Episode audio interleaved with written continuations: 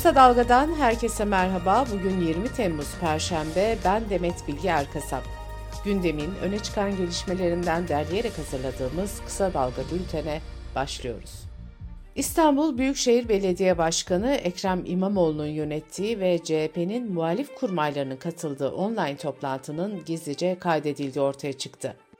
Bu kayıt sosyal medyada da yayınlandı. İmamoğlu başkanlığındaki toplantıya Grup Başkanı Özgür Özel, Grup Başkan Vekili Gökhan Günaydın, parti meclis üyeleri Tekin Bingöl, Onursal Adıgüzel ve Bülent Tezcan'la CHP'nin eski Grup Başkan Vekili Engin Altay katıldı.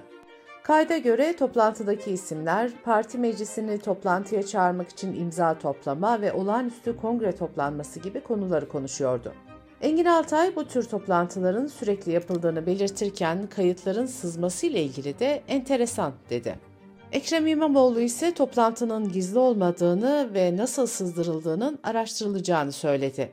İmamoğlu, partinin mevzuları partililerle konuşulur. Bundan daha doğal bir şey yoktur, dedi. Bu gelişmelerin ardından CHP MYK dün toplandı. Online toplantıya katılan CHP Grup Başkanı Özgür Özel ve CHP Grup Başkan Vekili Gökhan Günaydın MYK'ya katılmadı.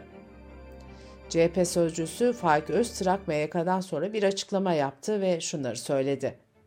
Partimizin geleneklerine uymayan, hiyerarşisini dikkate almayan toplantıları doğru bulmuyoruz. Öztrak ayrıca genel merkezin toplantıdan haberdar olmadığını da belirtti. Yargıtay 4. Ceza Dairesi 14 Mayıs'ta Türkiye İşçi Partisi'nden Hatay Milletvekili seçilen Can Atalay'ın tahliye talebinin reddine yönelik itirazı kabul etmedi. Daire oy çokluğuyla itirazı reddetti. Karara muhalif kalan ve tahliye yönünde oy kullanan daire üyesi Özgür Cevahir ise Atalay'ın yasama dokunulmazlığı olduğunu ve tahliye edilmesi gerektiğini savundu. CHP Genel Başkanı Kemal Kılıçdaroğlu'na beşli çete sözleri nedeniyle iş adamı Mehmet Cengiz tarafından açılan tazminat davasında mahkeme red kararı verdi. İstanbul'da kentsel dönüşüm çalışmaları kapsamında geçtiğimiz günlerde bir araya gelen Çevre Bakanı Mehmet Özaseki ile İstanbul Büyükşehir Belediye Başkanı Ekrem İmamoğlu uzlaştı. Bakan Özaseki, prensipte anlaştık haftaya çalışmalara başlıyoruz dedi.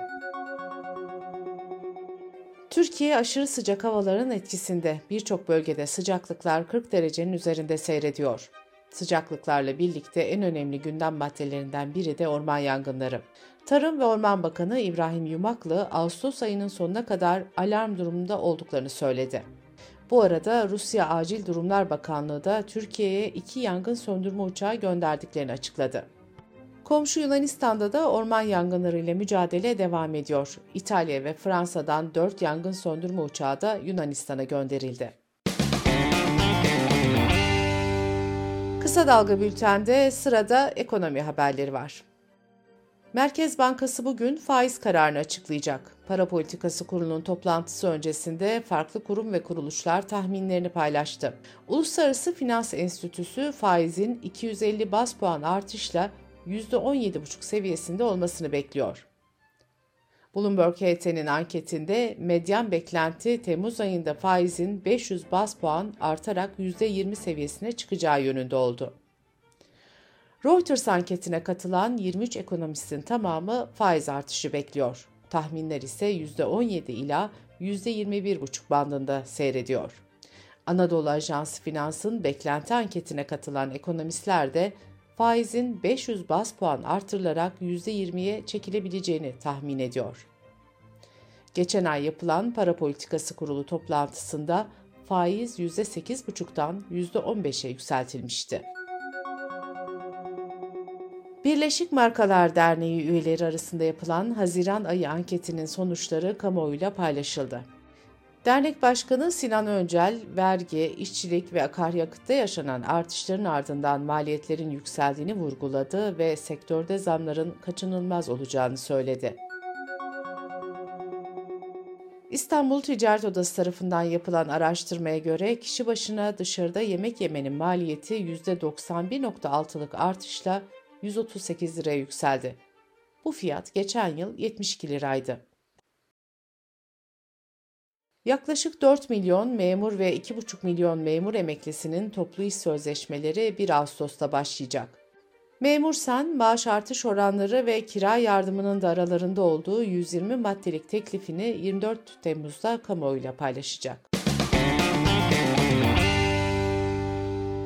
Dış politika ve dünyadan gelişmelerle bültenimize devam ediyoruz. Avrupa Parlamentosu'nun Türkiye raporu önceki gün Dış İlişkiler Komisyonu'nda kabul edildi. Raporda Türkiye ile Avrupa Birliği arasında tam üyelik müzakereleri yerine gerçekçi bir format geliştirilmesi talep edildi. Raporda şu ifadelere yer verildi. Türk hükümetinin izlediği siyasi çizgide radikal bir değişiklik olmadığı sürece Avrupa Birliği ile Türkiye arasındaki tam üyelik amaçlı müzakereler yeniden başlamayacaktır. Avrupalı parlamenterler mülteciler konusunda Ankara'ya destek verilmesini ve depremler sonrasında Türkiye'nin yeniden imarında yardıma devam edilmesini tavsiye etti.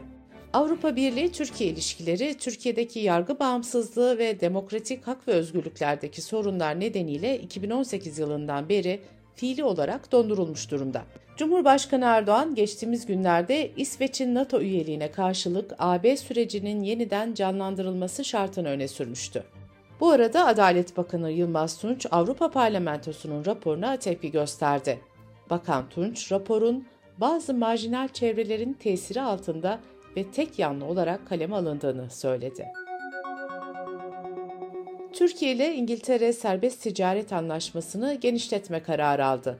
İki ülke arasındaki 23 milyar sterlinlik ticari ilişkilerin daha da güçlendirilmesi için müzakereler yürütülecek. 2020 yılında Avrupa Birliği'nden resmen ayrılan İngiltere o tarihten bu yana ülkelerle ikili serbest ticaret anlaşmaları yapıyor.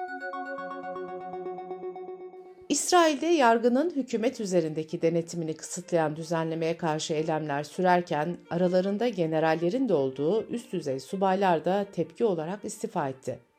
Askerler söz konusu düzenleme ile ülkenin demokrasiden diktatörlüğe dönüşeceğini savundu.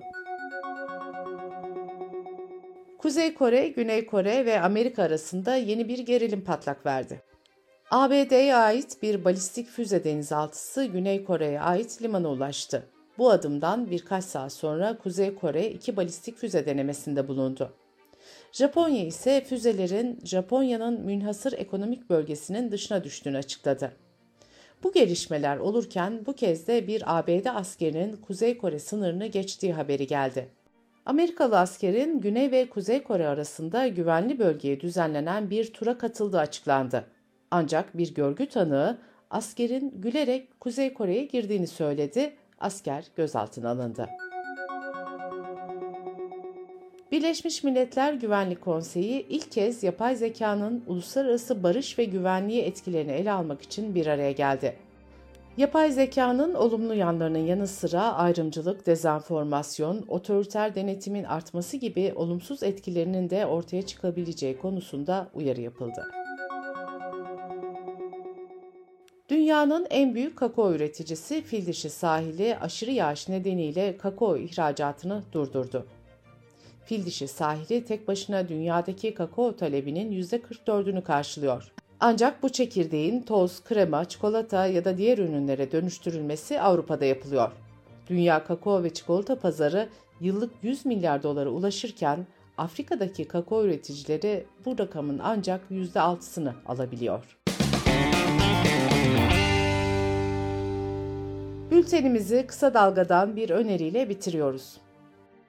Uğur Vardan, Bağış Erten ve Batuhan Herdem'in hazırlayıp sunduğu rejenerasyon programı Penaltıların konuşulduğu yeni bölümüyle yayında. Rejenerasyonu kısa dalga.net adresimizden ve podcast platformlarından dinleyebilirsiniz.